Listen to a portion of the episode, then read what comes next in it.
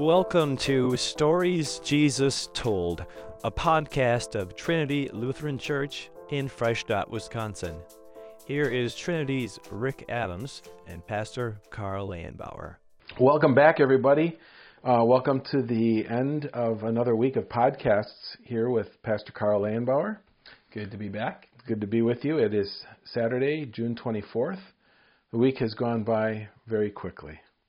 Um, but we're grateful that you have decided to spend it with us uh, during these these podcasts. We pray that they are a blessing to you as you take this journey through the stories that Jesus told with us. Today we find ourselves in the book of Hebrews, chapter four, uh, starting at verse 14. So, Pastor Carl, do you want to Yeah, take it away? let's read it. Since then we have a great high priest who has passed through the heavens, Jesus, the Son of God. Let us hold fast our confession. For we do not have a high priest who is unable to sympathize with our weaknesses, but one who in every respect has been tempted as we are, yet without sin. Let us then with confidence draw near to the throne of grace, that we may receive mercy and find grace to help in time of need. I like when verses, when sections begin with the word therefore. I think we had another passage earlier this week that the first word of the passage was therefore. So it harkened back to something that was going on earlier. And it caused me, in this case, in Hebrews 4, to look at what comes just before. And if you look at verse 13, it says in the NIV, Nothing in all creation is hidden from God's sight. Everything is uncovered and laid bare before the eyes of Him to whom we must give an account. So if you just look at that verse all by itself, it's kind of scary, isn't Mm-hmm. it? God is a judge, He sees all, and we all must give an account Mm-hmm. uh, at one time, at one day. But what follows Mm-hmm. is comforting, isn't it? Yeah. Yeah, which, by the way, just in ESV, it's the word since. So if anybody's following along and trying to figure out why, where you got there for, it's the, the, the, the translation's a little bit different, but either way, the same. Since and therefore, it's- same it's- thing. Yeah, it's saying there's a logical connection with what just happened. So read what just happened. Mm-hmm. Yeah.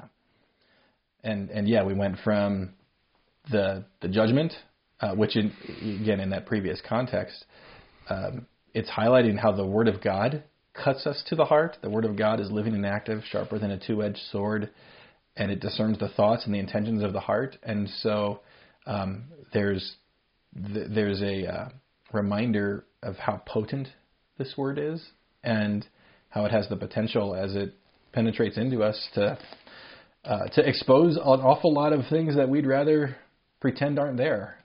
And uh, that's something in itself to, to be thankful for because we do have a great high priest. We do. And as I'm looking at this text, uh, you see the word sympathize there in verse 15. For we do not have a high priest who is unable to sympathize. And as I, I was looking at the um, Bible Online, the um, Faith um, Bible Gateway, the- and the the great thing about that tool is you can look at several different translations just with a click of a mouse. And there's one translation, and I'm just going to quickly try to bring it up, but I can't right now. That they, they didn't they chose not to use the word sympathize, but empathize, and I actually like that a little bit better, because to to sympathize with somebody is I, I might be able to sympathize with somebody who's lost a championship basketball game, mm-hmm. but I can't empathize with them because I really don't I've never experienced it myself.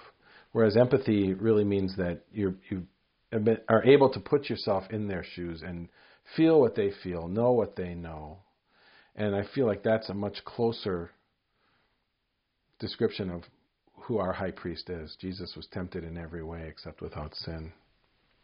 Yeah, that's an interesting, interesting uh, translation translation dilemma. Uh, which way to go with that? Um, can he empathize with our weaknesses? Did he did he get close enough to to that weakness, or is this the kind of moral weakness with which he can sympathize? It seems like that would kind of Oh, I see where you're going. Yeah, but that might kind of undermine the the point of the passage here to that that he's able to um, understand who. I, I guess you know what, I'm just going to stop debating and say, you know what, it's awesome that Jesus, that the creator of the universe, who's perfect and holy and blameless in every way, Right. doesn't just look at me and say, well, that's garbage, let's throw him away, Mm-hmm. but who actually sees those weaknesses and has an, an understanding and a um, compassion for his creation. Yeah. It's actually it is in the NI it's in the new NIV. Oh, okay. Empathize is in the new NIV. Okay. I have the old Hmm. the real NIV. Yeah. A tragic day when that went out of print. Yeah. Yeah. Yeah. Yeah. But uh, again, how does this this section here fit under the parable of the unmerciful servant? Well, I think it's uh, the the the final line there. Mhm. Let us then with confidence draw near to the throne of grace, Grace. that we may receive mercy and find grace to help in time of need. And and so it's again that reminder that we're oriented towards the forgiveness we've received. That's what enables us to be able to forgive others. And so um, the we draw near to the throne of grace and we receive grace and then the, the logical next step is therefore we give grace. Right. Such an imagery here uh, that the writer to the Hebrews gives us with this throne of grace. The, uh, my mind goes to Isaiah 6, Mm. right? hmm Where Isaiah finds himself in literally the, the throne room of heaven.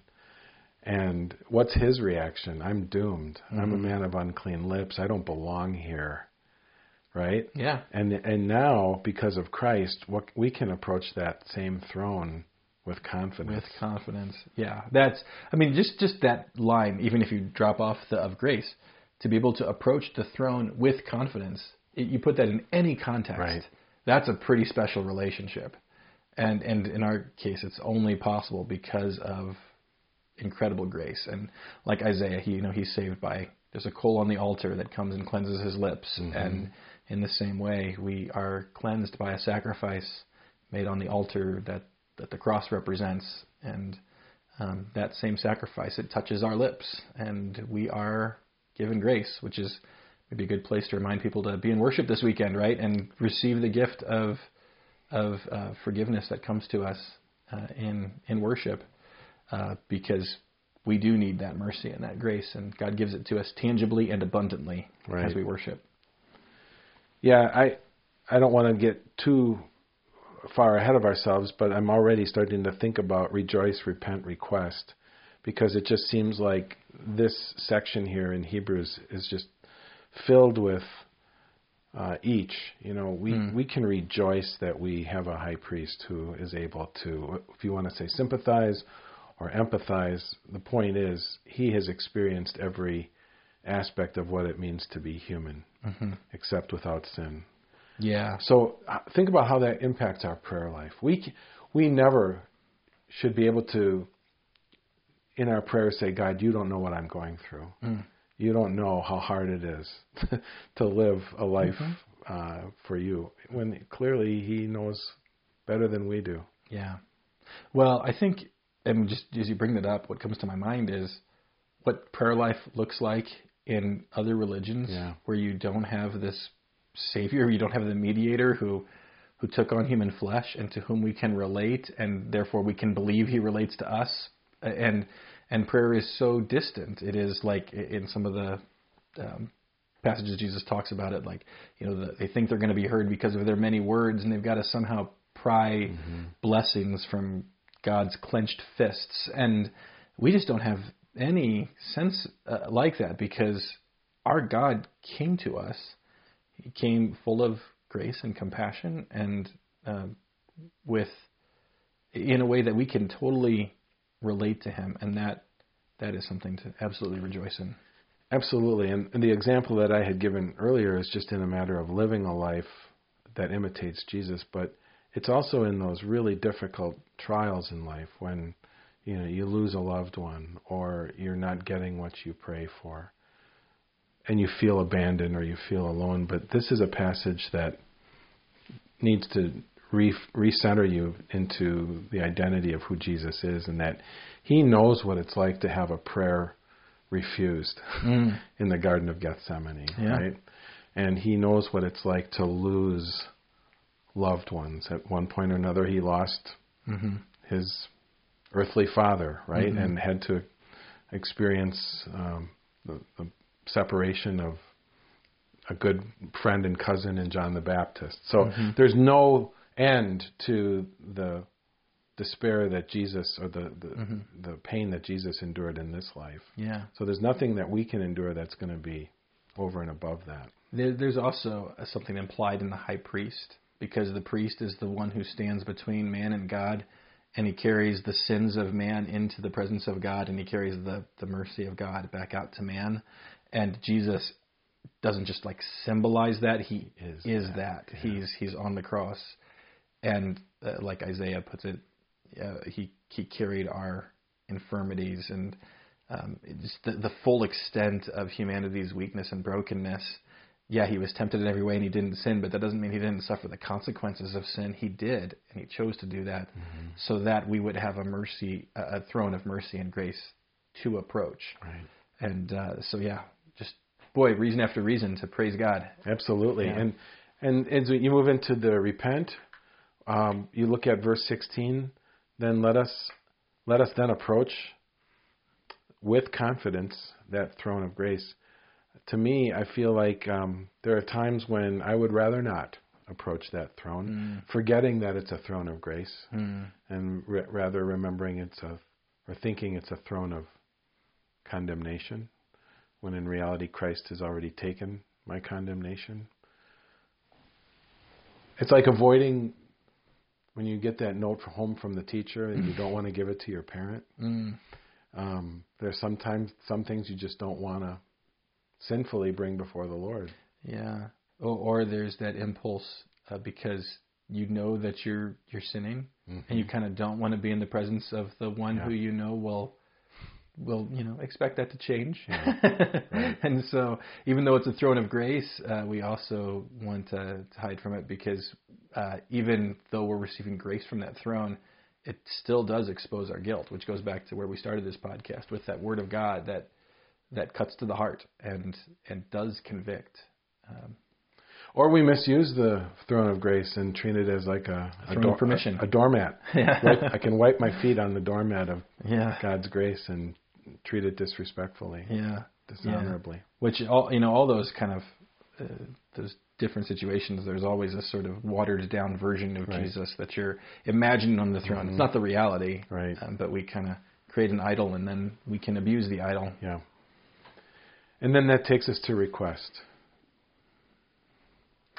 I like that the ESV has the language of drawing near to the throne of grace. I don't know that that's you know a better translation than approach, but I just like the image of Mhm. I want to draw near. Mm-hmm. I want to uh, to be in the presence of of my Lord and uh, to experience an, an intimacy in my relationship with Him, and that's that's what's so beautiful about being in His Word uh, is that you get to have these conversations like we're uh, we're having right now, where we're listening, and then you get to turn around and pray, Pray and know back. your prayers are heard, and, and Yeah, I, I know we're on the request part, but I just want to re- cycle back into rejoice again. because, you know, I think about what happened at the moment of Jesus' death and how the temple curtain was torn from top to bottom. And up until that time, who could approach the throne of grace? You needed to have um, a, a physical man, Mm, priest, represent you before Christ, Mhm. before the throne. yeah, Now, there's no such obstacle. Yeah, We have direct access to that throne anytime we want, 24 7. yeah, And I, so, okay, then it goes to the request, which is just give me a heart that just yearns for that and desires that Mhm. constantly. yeah. I think that's a beautiful prayer coming from this Mm-hmm. to to request that. Well, we are at the end of another week of podcast, Pastor Carl. Yeah, it's been a been another good week. Um, maybe a good time to to remind folks that if you think this podcast could be helpful to others, you can subscribe to it or otherwise uh, rate it and and give it your approval, and it'll help make it more visible for anybody who's stumbling around the internet looking for uh, for uh, opportunities to engage in the Word of God. And uh, yeah, we look forward to seeing you in worship this weekend.